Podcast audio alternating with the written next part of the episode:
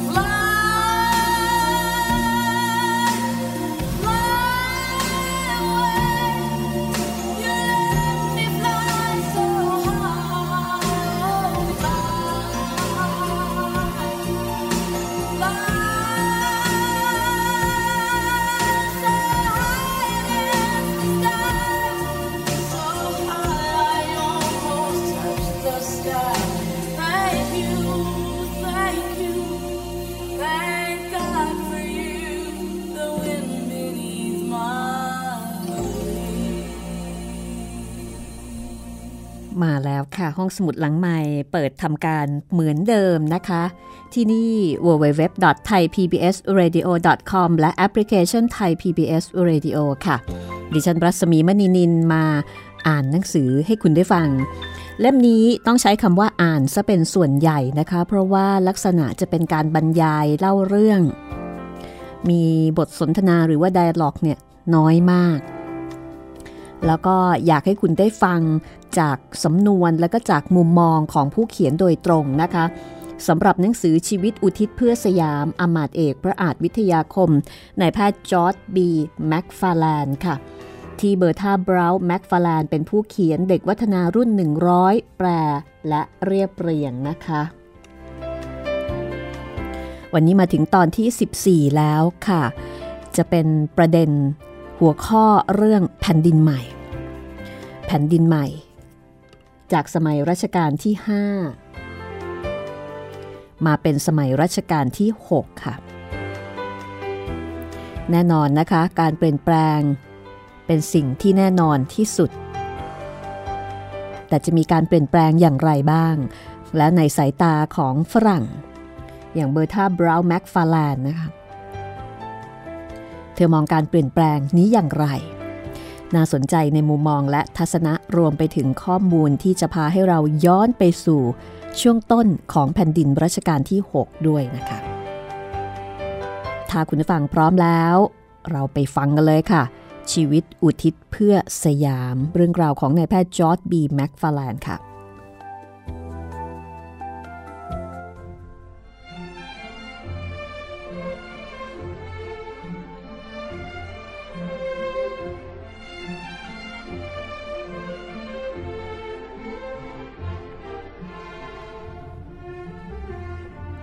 หนึ่งในสิ่งแรก ๆ ที่ขิงวชิราวุธต้องตัดสินพระราชหฤทัยคือกำหนดการจัดพระราชพิธีบรมราชาพิเศษเพราะว่าถึงแม้จะเสด็จขึ้นครองราชบัลลังก์เป็นพระเจ้าแผ่นดินสยามแล้ว แต่โดยโบราณราชประเพณีต้องมีพระราชพิธีบรมราชาพิเศษเสียก่อน พระองค์จึงจะเสด็จขึ้นประทับใต้พระนพดลมหาเสวตฉัตรหรือทรงสวมพระมหาพิชัยมงกุฎได้ เบอร์ธาบราวน์ก็เขียนละเอียดทีเดียวนะคะตรงนี้ เธอบอกว่า ในการเชิญพระราชอาคันตุกะให้มาร่วมในพระราชพิธีนี้ กษัตริย์พระองค์ใหม่ทรงให้ความสำคัญกับประเทศในแถบยุโรปเป็นพิเศษ เพราะว่าพระองค์ทรงเคยศึกษาในโรงเรียนที่อังกฤษทรงใช้เวลาในช่วงวัยรุ่นอยู่ที่นั่นยาวนานนับสิบปี ทรงมีพระสหายสนิททั้งในอังกฤษและยุโรป และทรงซึมซับความคิดอ่าน ค่านิยม และวัฒนธรรมประเพณีแบบตะวันตกมาอย่างดี ก่อนที่จะเสด็จนิวัตสยามในปีพศ 2446 ดังนั้นพระราชพิธีบรมราชาพิเศษครั้งนี้ จึงมีพระราชอาคันตุกะที่เป็นพระราชวงศ์ในยุโรปมาร่วมด้วยมากที่สุดในประวัติศาสตร์ของชาติต่างๆ ในเอเชียเลยทีเดียวค่ะ ส่วนพระราชวงศ์ในเอเชียเองนะคะ มีเพียงองค์มกุฎราชกุมารของญี่ปุ่นเท่านั้น แม้แต่อินเดีย ซึ่งผู้เขียนบอกว่าเป็นแหล่งกำเนิดของศาสนาและศิลปะวัฒนธรรมส่วนใหญ่ของสยาม ก็ไม่มีพระราชวงศ์องค์ใดมาร่วมในพระราชพิธีเลยพระราชพิธีนี้ เป็นโอกาสที่จะแสดงความยิ่งใหญ่ของสยามในทุกๆด้าน ให้เป็นที่ประทับใจไม่รู้ลืมของทั้งพระราชอาคันตุกะจากนานาประเทศและพระสกนิกรของพระองค์ด้วย เบอร์ธาบราวบอกว่าพระราชพิธีในวันนั้นดำเนินไปตามแบบแผนของโบราณราชประเพณีอย่างเคร่งครัดค่ะ จุดสำคัญที่สุดคือ เมื่อพระมหากษัตริย์ทรงรับ พระมหาพิชัยมงกุฎมาสวม แล้วเสด็จออกณระเบียงพระที่นั่งดุสิตมหาปราศาสตร์เพื่อทรงรับการถวายความเคารพจากบรรดาพระบรมวงศานุวงศ์และข้าราชการชั้นสูง ซึ่งคุณหมอจอร์ดนะคะ ก็เป็นหนึ่งในผู้ร่วมในพระราชพิธีนั้นด้วย และนี่เป็นครั้งแรกที่เขาได้เข้ามาร่วมในพระราชพิธีบรมราชาพิเศษแม้ว่าชีวิตของคุณหมอจอร์ดจะผ่านรัชสมัยของพระมหากษัตริย์มาแล้วถึงสองพระองค์ก็ตาม พระราชพิธีลำดับต่อไปนะคะที่มารีภรรยาของคุณหมอจอร์ดมีโอกาสเข้าชมด้วยก็คือ กระบวนพยุหะยาตราทางสถลมากคือทางบก และชลมากคือทางน้ำการเสด็จทางชลมากนั้นคล้ายๆ กับการเสด็จทอดกระถินแต่ว่ายิ่งใหญ่กว่า แล้วก็ยังมีมหรสพอีกมากมาย รวมทั้งการแสดงโขนเรื่องรามเกียรติและการรำโคมบัวอันแสนจะงดงาม เบอร์ท่าเปราบอกว่าแต่งานที่ยิ่งใหญ่ที่สุดสำหรับพระราชอาคันตุกะและบรรดาเสนาอำมาตย์รวมทั้งจอร์ดและมารี คือการคล้องช้างรอบนอกพเนียดขนาดมหึมาค่ะ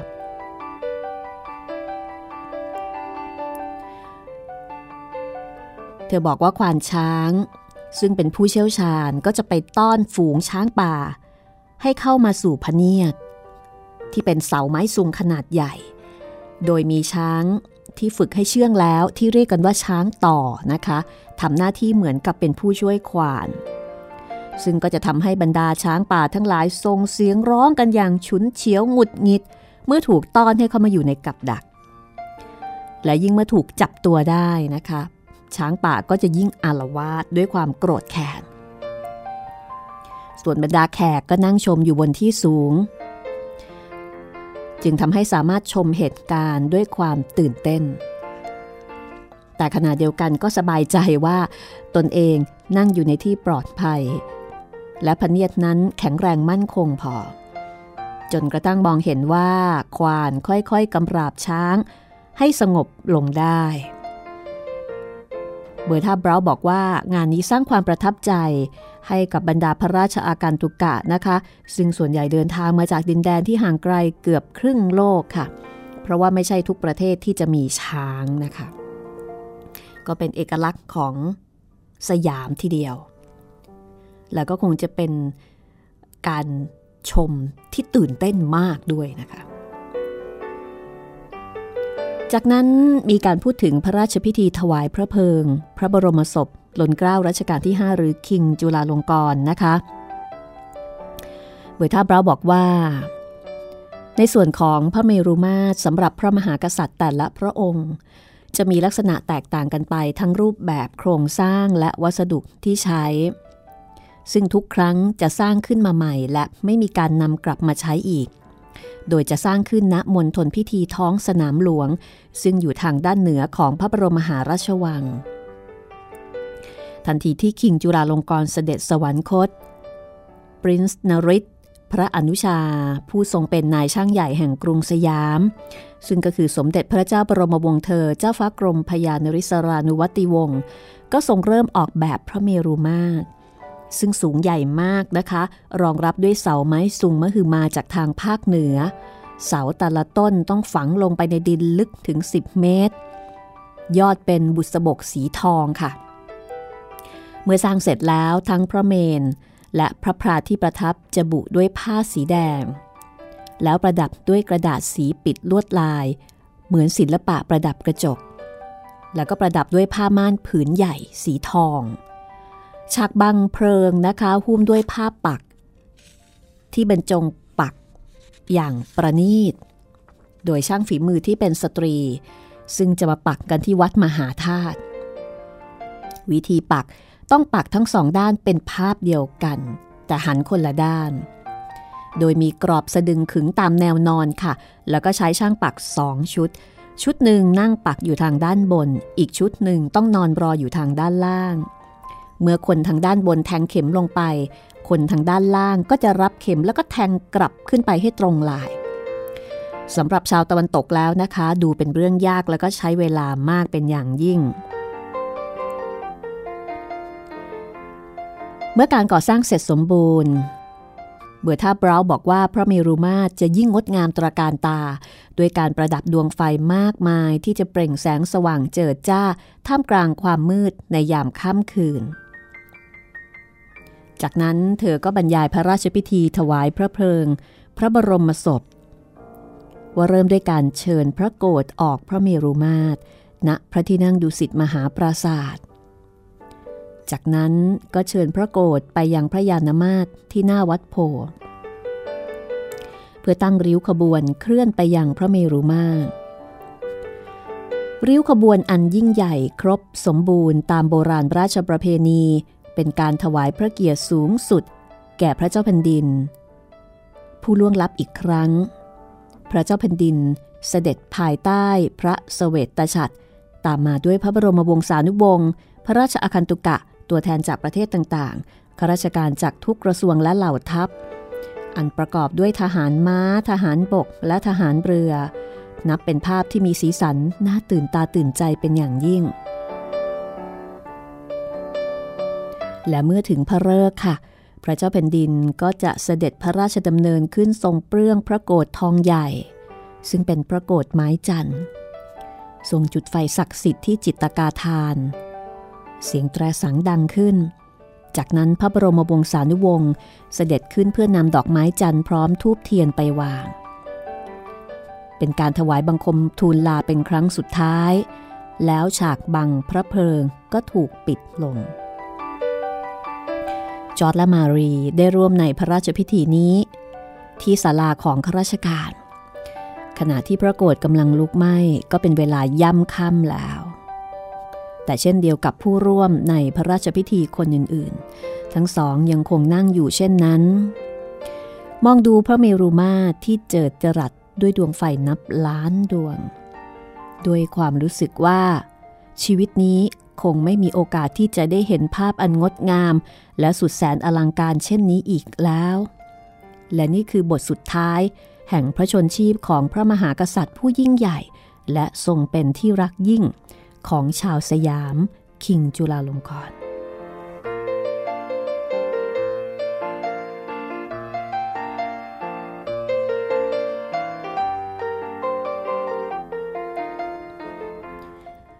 จากนั้นเป็นบทที่ 12 ชื่อบทว่างานทันตกรรมค่ะ ผู้เขียน ก็เล่าถึงการเปิดคลินิกทันตกรรมของคุณหมอจอร์ดนะคะ ที่คนไทยในสมัยนั้นเรียกกันว่าหมอยอดเนี่ย คือเมื่อคุณหมอกลับมาสยามในปีพศ 2434 คุณหมอเรียนมาหลายสาขานะคะ ทั้งอายุรกรรม แพทย์ทั่วไป สัญญกรรม ผ่าตัด แล้วก็การทำฟันด้วย ก็มีคุณสมบัติเพียบพร้อมที่จะทำงานทั้งทางด้าน การแพทย์แล้วก็ทันตกรรม ทั้งเป็นหมอยาและหมอฟันและค่ะหมอผ่าตัดด้วย ในขณะนั้นนะคะ คุณหมอจอร์ดนี่ถือได้ว่าเป็นทันตแพทย์ต่างชาติเพียงคนเดียวค่ะ เพราะฉะนั้นคนไข้เพียบ แต่คุณหมอก็งานเยอะมาก มีเวลาเพียงน้อยนิด สำหรับงานทันตกรรม ทุกๆเย็นนะคะหลังเลิกงาน ร่างสูงโปร่งในชุดสีขาวของคุณหมอก็จะเดินจากโรงพยาบาลกลับไปบ้าน อีกครึ่งชั่วโมงต่อมาก็สวมเสื้อกางเกงสีขาวชุดใหม่ เดินไปลงเรือสัมปั้นข้ามแม่น้ำแล้วก็ขับรถม้าต่อไปยังร้านทันตกรรม ซึ่งอยู่ถัดไปจากพระบรมมหาราชวัง ชาวต่างชาติในสยามนั้น นิยมไปทำฟันที่สิงคโปร์หรือฮ่องกงนะคะหรือไม่อีกทีหนึ่งก็คือไปทำฟันที่บ้านเกิดในช่วงลาพักยาว เพราะว่าในสมัยนั้นสยามก็ไม่มีร้านทำฟัน ไม่มีหมอฟัน ก็มามีคุณหมอจอร์จนี่แหละตอนนี้ สบายขึ้นค่ะ เพราะว่าคุณหมอจอร์จก็จะ ช่วยดูแลตรงนี้ได้นะคะ โดยเฉพาะบรรดามิชชันนารีอเมริกันที่ไม่ค่อยจะมีเงินมากนัก แล้วก็ไม่มีโอกาสลาพักยาวๆ กันง่าย ๆ คุณหมอก็จะดูแลบรรดามิชชันนารีเหล่านี้ แล้วก็รวมไปถึงเจ้านายฝ่ายในด้วย เจ้านายฝ่ายในก็คือเจ้านายที่เป็นผู้หญิง ซึ่งไม่มีสิทธิ์จะออกนอกวัง ยกเว้นแต่จะได้รับพระบรมราชานุญาตนะคะ ไปไหนมาไหน ก็ลำบาก จึงไม่มีโอกาสไปหาหมอฟันที่ไหนได้เลย ดังนั้นแม้ว่าจะไม่ได้รับค่าตอบแทนใด ๆ จากงานนี้ แต่คุณหมอจอร์ดก็ยินดีที่จะให้บริการทันตกรรมกับบรรดาเจ้านายฝ่ายในด้วยความสุขใจ ทีนี้ปัญหาเรื่องฟัน ในหมู่ชาวสยามเนี่ยเบอร์ท่าเบราบอกว่าไม่สู้จะเลวร้ายอย่างที่ควรจะเป็นนะคะ อันนี้น่าสนใจมากค่ะ นั่นเป็นเพราะว่าชาวสยามเนี่ยเคี้ยวหมากกันทุกคน น่าจะเกือบทุกคนนะคะ คงแทบจะไม่มีใครเว้นละค่ะ เพราะว่ามันเป็นขนบธรรมเนียม เป็นวัฒนธรรม เป็นวิถีเบอร์ท่าบราวบอกว่าสิ่งนี้เนี่ยแม้จะเป็นที่รังเกียจของชาวต่างชาติ แต่ก็มีข้อดีอยู่ในตัวเหมือนกัน เพราะว่าหมาก ที่ชาวสยามเคี้ยวพร้อมกับยาเส้น แล้วก็มีปูนแดงป้ายบนใบพลูนั้น ถึงแม้ว่ามันจะเป็นสิ่งเสพติด แต่มันก็มีฤทธิ์บรรเทาปวดค่ะ เพราะฉะนั้น ชาวสยามที่เคี้ยวหมากกันอยู่เป็นประจำเนี่ยจึงไม่ค่อยปวดฟันกันรุนแรง แต่ข้อเสียก็คือว่ามันมีความเสี่ยงนะคะ คือมันเป็นสาเหตุของโรคเหงือกอักเสบ ที่ทำให้ฟันโยกครอน จนสามารถใช้มือดึงให้หลุดออกมาได้เลยทีเดียว เพราะฉะนั้นถึงแม้ว่าเรื่องปวดฟันเนี่ยจะไม่ร้ายแรงนักก็คือ เหมือนกับว่าทำให้เหงือกร่นแล้วก็ฟันโยก แต่ไม่ค่อยเจ็บปวดทรมาน เพราะว่าหมากยาเส้น แล้วก็ปูนแดงเนี่ยมันมีฤทธิ์บรรเทาปวดนะคะ สามารถดึงออกมาได้เลย ประเด็นการทำฟันของชาวสยามอยู่ที่ฟันปลอมค่ะ คนไทยในยุคนั้นต้องการฟันปลอมมากขึ้นเรื่อยๆ แล้วก็ไม่ว่าจะในกรณีใด ๆ พวกเขาต้องการหมอฟันอยู่ดี ต่อเมื่อชาวสยามได้รับการศึกษาสมัยใหม่ และรับวัฒนธรรมตะวันตกเข้ามามากขึ้น ในเวลาอีกหลายปีต่อมา การเคี้ยวหมากจึงค่อยๆ กลายเป็นเรื่องร้าสมัยนะคะ โดยมีการสูบบุหรี่ดื่มชา เข้ามาแทนที่แล้วก็ปัจจุบันก็เป็นดื่มกาแฟเนี่ยแหละค่ะ ข้อมูลตรงนี้น่าสนใจทีเดียวนะคะ คุณผู้ฟังอาจจะเคยสงสัยว่าไอ้คนสมัยก่อนเขาดูแลฟันกันยังไง เวลาเขาปวดฟันคลองรากฟันอักเสบเหมือนอย่างที่เราเป็นเนี่ยสมัยก่อนไม่มีหมอฟันเนี่ยทำกันยังไง นี่แหละค่ะ กินหมากหมากช่วยได้เยอะนะคะแต่ขณะเดียวกันก็ทำให้อาจจะสูญเสียฟัน ก่อนวัยอันควรด้วย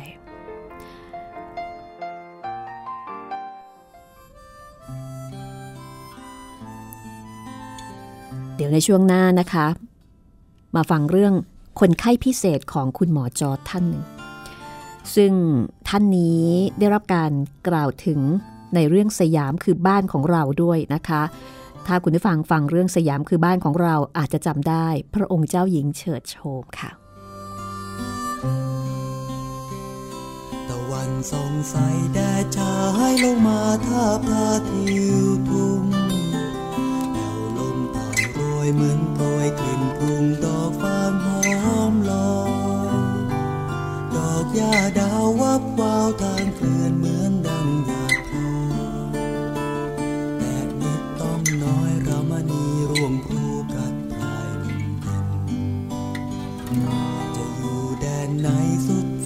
แสนไกลก็นึงถึงดิน ดาวแดนแผ่นดินที่เราจากมาเนิ่นนานแสนนาน ดอกหญ้างามงดงามดังก่อนหรือ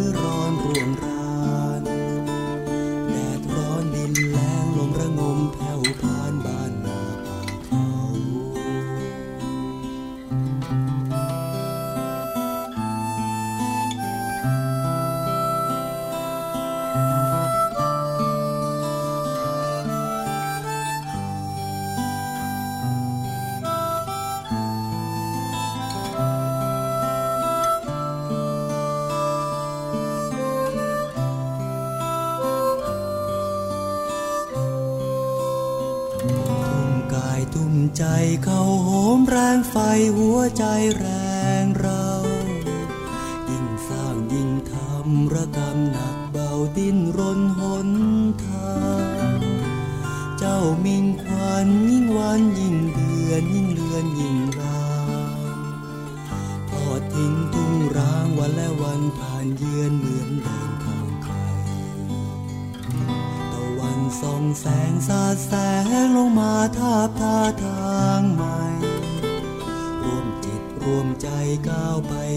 ไปฝ่าภัยร้อยพัน มิ่งควันเอ่ยหัวใจเรา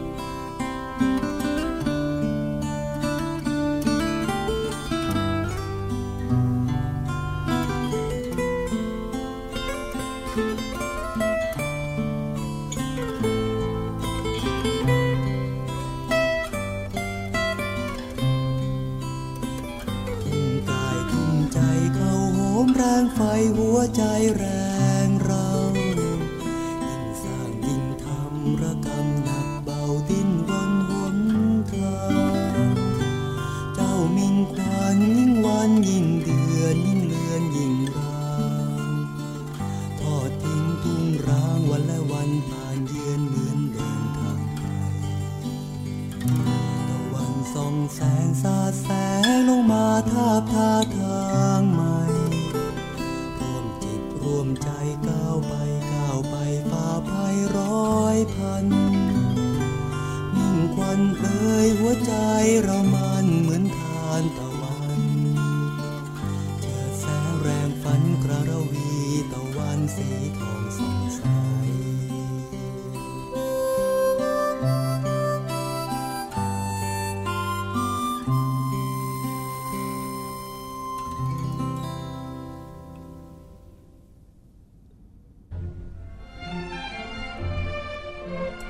คุณกำลังติดตามห้องสมุดหลังใหม่นะคะ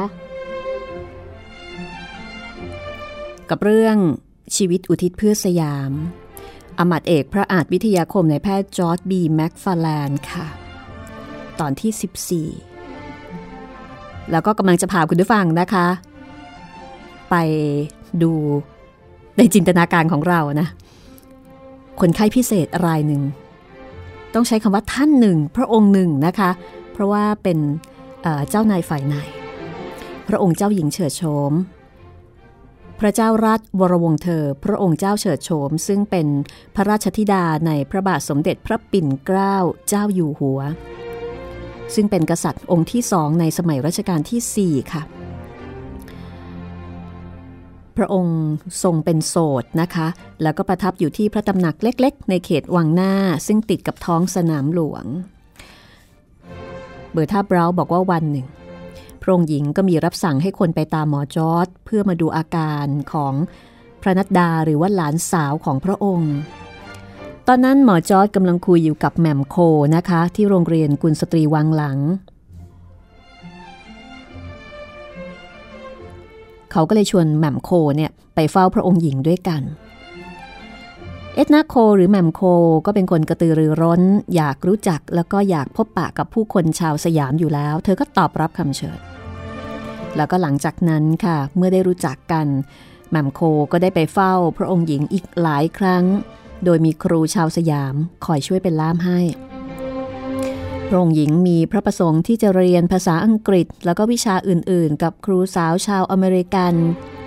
ผู้มีบุคลิกดึงดูดใจผู้นี้นะคะ เบอร์ท่าบราวบอกว่าพระองค์มีพระสติปัญญาเฉลียวฉลาด พระองค์มีรับสั่งเล่าในอีก 40 ปีต่อมาว่า วันหนึ่ง ในหลวงรัชกาลที่ 5 นะคะ ก็รับสั่งถามพระองค์บอกว่า เชิดโฉมอะไรทำให้เธอเปลี่ยนแปลงไปได้ขนาดนี้ เธอเคยมีอารมณ์ฉุนเฉียว แต่เดี๋ยวนี้ เธอดูเป็นคนละคนเลยพระองค์หญิงก็ทรงตอบว่าเป็นเพราะหมอยอดและแหม่มโคสองคนนี้แหละที่ทำให้ชีวิตของหม่อมชั้นเปลี่ยนไป เหมือนกับว่าพระองค์ก็มีสังคม แล้วก็ได้เรียนรู้ภาษาอังกฤษนะคะ ได้เรียนรู้อะไรใหม่ ๆ จากชาวต่างชาติก็คงจะทำให้ชีวิตที่เงียบเหงาของพระองค์มีชีวิตชีวา มีสีสัน แล้วก็มีการเรียนรู้ใหม่ ๆ แต่แล้วเมื่อเอ็ดนาโคถึงวาระสิ้นสุดการรับใช้พระเจ้าในแผ่นดินสยาม แล้วก็กลับไปอเมริกาอย่างถาวร เธอก็ได้ส่งต่อปณิธานแห่งการทำงานให้กับเบอร์ธาบราวช์อาจารย์ใหญ่โรงเรียนวัฒนาวิทยาลัยคนต่อมานะคะ ซึ่งก็คือผู้เขียนนี่เอง ซึ่งพระองค์หญิงก็มีพระเมตตาต่อเธอดุดเดียวกัน เพราะทรงเห็นว่าเป็นตัวแทนของแหม่มโคที่ทรงรัก ส่วนหมอยอชนั้น พระเมตตาที่ประทานต่อเนื่องมานี้เป็นสิ่งที่น่าประทับใจเป็นอย่างมากค่ะ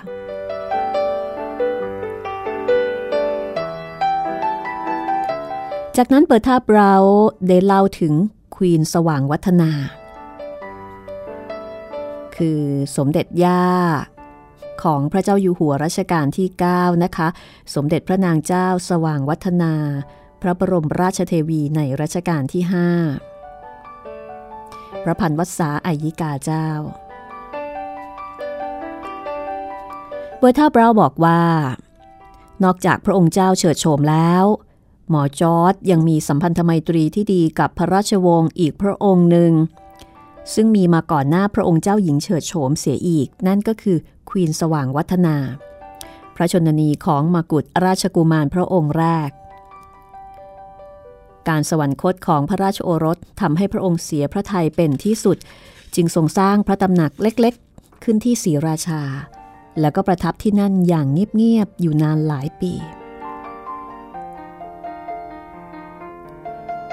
เบอร์ท่าเบราบอกว่าพระองค์ประทับอยู่ที่ศรีราชา ด้วยความรู้สึกเสมือนโลกนี้ได้มาถึงที่สุด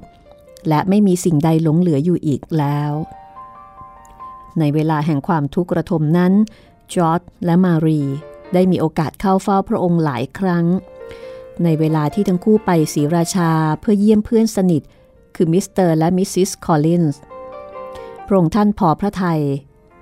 คุณหมอจอร์จนะคะที่ปฏิบัติต่อพระองค์ด้วยความสุภาพอ่อนน้อมอย่างหาที่ติมิได้ แล้วก็ยังมีคำพูดที่คมคาย แต่แสดงออกถึงความเคารพนับถือในพระองค์ท่านอย่างสูง สิ่งนี้นี่ คงหาคนแทนลำบากมากนะคะ อันนี้ดิฉันเดาเอา เพราะว่าคุณหมอจอร์ดเนี่ยเป็นฝรั่งก็จริง ได้รับการศึกษาสมัยใหม่จากตะวันตกก็จริง แต่คุณหมอมีความเป็นคนไทย เพราะคุณหมอเกิดและเติบโตในประเทศไทย เพราะฉะนั้นความเข้าอกเข้าใจในกิริยามารยาทของคนไทยเนี่ยคุณหมอจะมีอย่างเต็มเปี่ยมเหมือนกับคนไทยคนหนึ่ง เพราะฉะนั้นก็จะมีทั้งความกล้าหาญแบบฝรั่งตรงไปตรงมา และขณะเดียวกันก็มีความสุภาพ อ่อนน้อม มีมารยาทแบบไทยๆด้วยนะคะ เพราะฉะนั้นต้องบอกว่าเป็นคนที่พิเศษจริง ๆ การเข้าเฝ้าของคุณหมอจอร์ดเนี่ยจึงเป็นมากกว่าการถวายการรักษาของหมอตามหน้าที่ เพราะว่าพระองค์ก็จะมีพระปฏิสันฐาน คราวละหลายๆ ชั่วโมงก็คือจะทรงคุยด้วยนานนะคะ ถึงเรื่องต่างๆ ที่เคยสนพระทยัยแต่จู่ๆชะตาชีวิตพลิกผันทำให้พระองค์ทรงหมดโอกาสที่จะทำได้อีกต่อไป แล้วก็ตอนหลังเมื่อพระองค์เสด็จกลับไปประทับณวังสะปทุมที่กรุงเทพแล้ว ก็ยังโปรดให้คุณหมอจอร์ดเนี่ยไปเข้าเฝ้าอยู่บ่อยๆ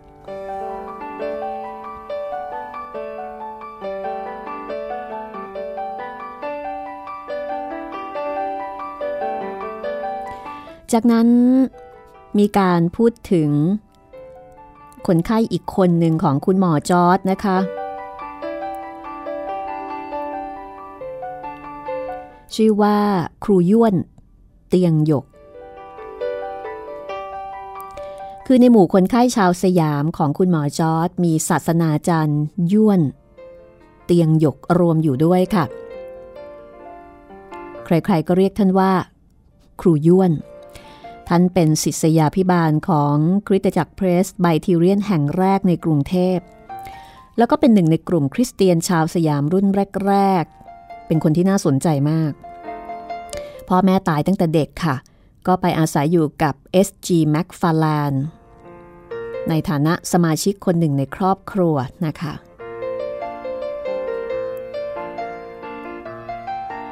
ได้ช่วยงานต่าง แล้วก็เรียนหนังสือไปด้วย ครูยวนเนี่ยเป็นคนจีนโดยกำเนิด ไว้หางเปียยาวเลย แต่ก็เหมือนกับคนจีนหลาย ๆ คนที่เกิดในสยาม คือท่านจะถือว่าตัวเองเนี่ยเป็นชาวสยาม แล้วก็ไม่มีความข้องเกี่ยวใด ๆ กับประเทศจีน ครูยวนเป็นคนที่มีอารมณ์ขันอย่างน่าทึ่ง แล้วก็มีพรสวรรค์ในการเป็นนักแสดงโดยกำเนิดในช่วงก่อนพศ 2433 เอ็ดนาโคหรือแหม่มโคนะคะ ได้รับครูย้วนแล้วก็ภรรยาของครูเนี่ยมาทำงานในโรงเรียนของเธอ ในตำแหน่งผู้ดูแลกิจการทั่วไป ซึ่งครูย้วนเนี่ยก็ช่วยงานเธอได้มากมายหลายด้าน จากนั้นประมาณ 10 ปีค่ะ เมื่อคริสตชนชาวสยามในกรุงเทพ ต้องการคนมารับหน้าที่ผู้ดูแลคริสตจักรที่หนึ่งคือคริสตจักรสำเร็จในปัจจุบันนะคะ ทุกคนก็เห็นพ้องต้องกันว่าครูย้วนนี่แหละเหมาะสมที่สุด ครูย้วนจึงได้รับการสถาปนาเป็นศิษยาพิบาลชาวสยามคนแรกของคริสตจักรที่หนึ่งค่ะ ท่านได้ดำรงตำแหน่งนี้จนถึงวาระสุดท้ายของชีวิต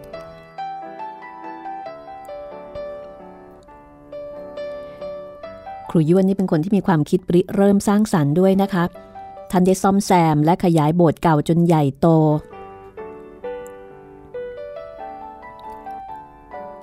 แล้วก็มักจะไปปลอบโยนช่วยเหลือคนที่กำลังมีความโศกเศร้า และขณะเดียวกันที่ไหนที่มีงานเลี้ยงสนุกสนาน ครูย้วนก็จะเป็นชีวิตชีวาของงาน แล้วก็เป็นคนสร้างเสียงหัวเราะให้กับทุกคน คือดูแล้วโอ้โหเป็นคนน่ารักมาก ครูย้วนเนี่ยก็สนิทสนมกับชาวต่างชาติหลายคนและหนึ่งในนั้นก็คือคุณหมอจอร์จแมคฟาร์แลนด์ครูย้วนเป็น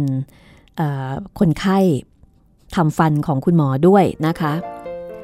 ครั้งหนึ่งในงานเลี้ยงอาหารค่ำเนื่องในวันขอบคุณพระเจ้า ซึ่งไม่มีอาหารพิเศษใด ๆ ตามประเพณีของชาวอเมริกันเลย ไม่ว่าจะเป็นไก่งวงแครนเบอรี่ฟักทอง แต่ชาวคริสเตียนทั้งหมดในกรุงเทพก็ไปร่วมงานนี้ หลังรับประทานอาหารกันเรียบร้อย จู่ๆครูยวนก็ลุกขึ้นยืนแล้วก็กล่าวว่าผมอยากจะเล่าให้ทุกคนฟัง ถึงสิ่งที่ทำให้ผมซาบซึ้งใจอย่างยิ่ง นี่ทำกลางความประหลาดใจของทุกคนค่ะ ครูย้วนดึงฟันปลอมทั้งชุดออกมาจากปากแล้วก็บอกว่า นี่ละ คือสิ่งที่คุณหมอยอดทำให้ผม ผมต้องขอขอบคุณท่านเป็นอย่างมาก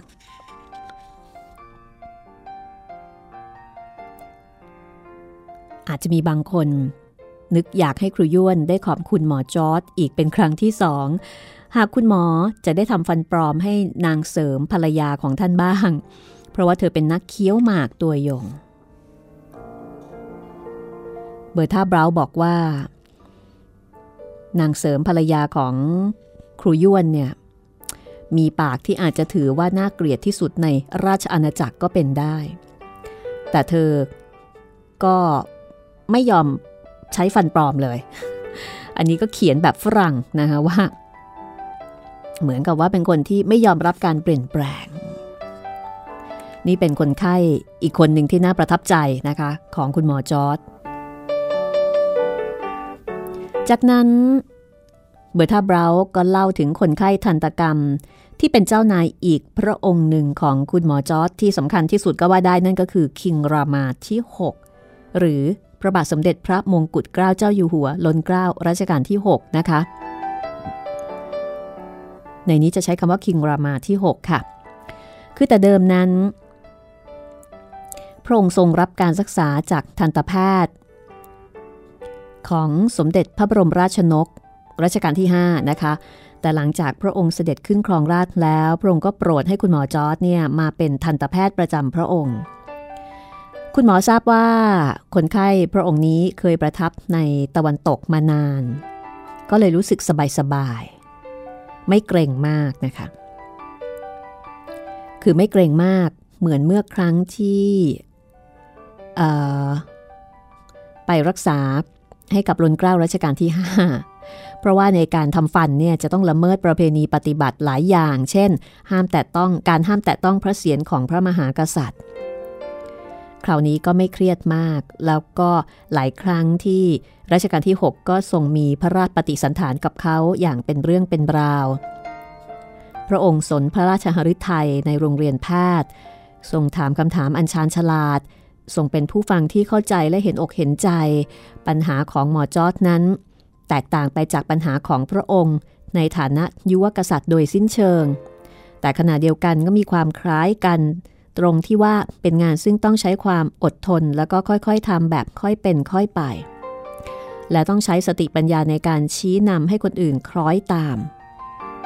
ใครๆอาจมองว่าคุณหมอจอร์ดเข้าเฝ้าเพื่อถวายงานทำพระทนเท่านั้น แต่ในความเป็นจริงแล้ว คุณหมอยังได้แสดงวิสัยทัศน์ของเขาถวายพระเจ้าแผ่นดินด้วย ซึ่งเขาก็หวังว่าสิ่งเหล่านั้นอาจจะได้เป็นส่วนหนึ่งในวิสัยทัศน์อันกว้างไกลของพระองค์บ้างไม่มากก็น้อย ตลอดเวลา 25 ปีที่คุณหมอจอร์ดทำงานในฐานะทันตแพทย์นั้น เบอร์ท่าเบราบอกว่าคุณหมอรักษาคนไข้มากมายนับไม่ถ้วน แต่ในที่สุดค่ะ ต่อมา เมื่อมีร้านทำฟันหรือว่าร้านทันตกรรมแห่งใหม่ ๆ เปิดให้บริการเพิ่มมากขึ้น ในขณะที่คุณหมอเองก็มีงานความรับผิดชอบด้านอื่น ๆ เพิ่มมากขึ้น คุณหมอก็เลยคิดว่า น่าจะพ้นจากภาระเรื่องทันตกรรมนี้ เพื่อที่จะเอาเวลาเนี่ยไปทำงานอย่างอื่นมากขึ้น ดังนั้นในปีพศ 2459 ค่ะ คุณหมอจอร์จแมคฟาร์แลนด์ก็ปิดร้านทันตกรรมออฟฟิศ ประดิษฐ์ทนลงนะคะโอ้โหใช้คำเก๋มากเลยออฟฟิศประดิษฐ์ทน เป็นอันเสร็จสิ้นภารกิจในส่วนนี้อย่างสมบูรณ์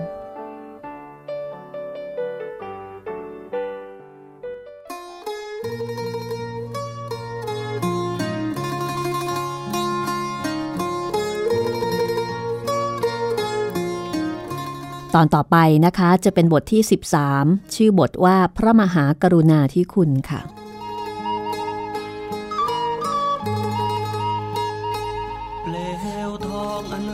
เรืองรองในรักเป็นบทที่เล่าถึงมีเงาการที่คุณหมอจอร์ดนะคะซ่อนตัวในได้รับบรรดาศักดิ์อับได้รับพระราชทานราชทินานามต้องดูจากคุณหมอยอดยา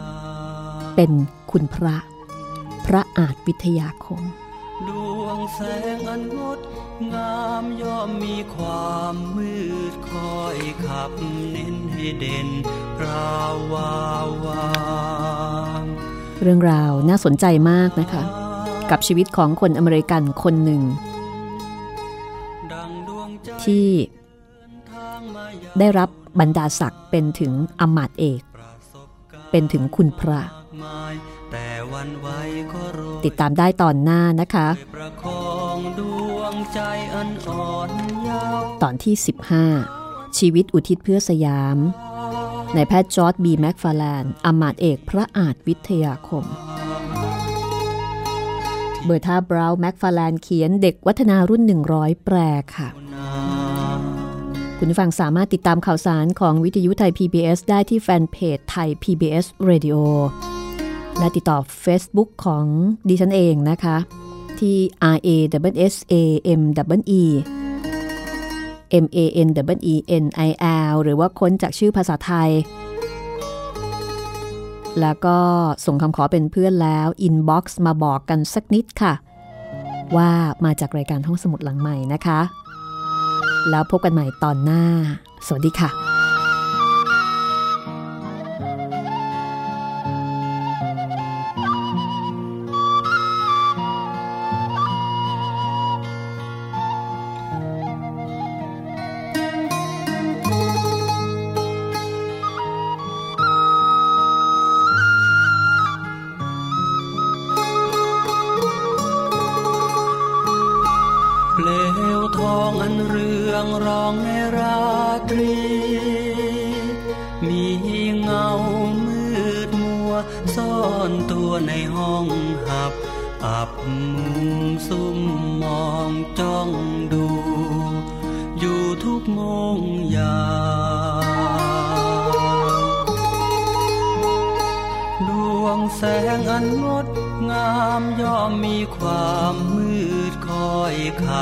เน้นให้เด่น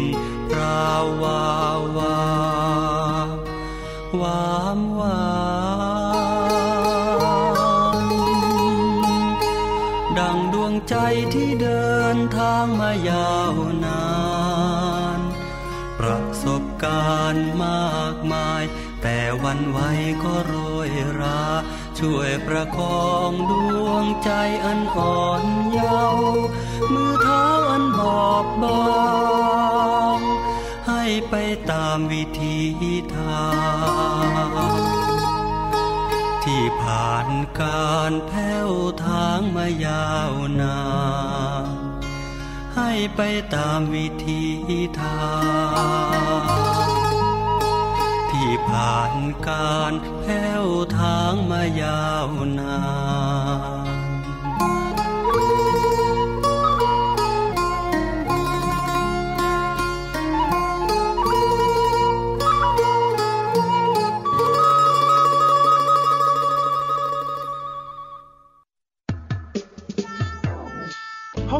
หลังใหม่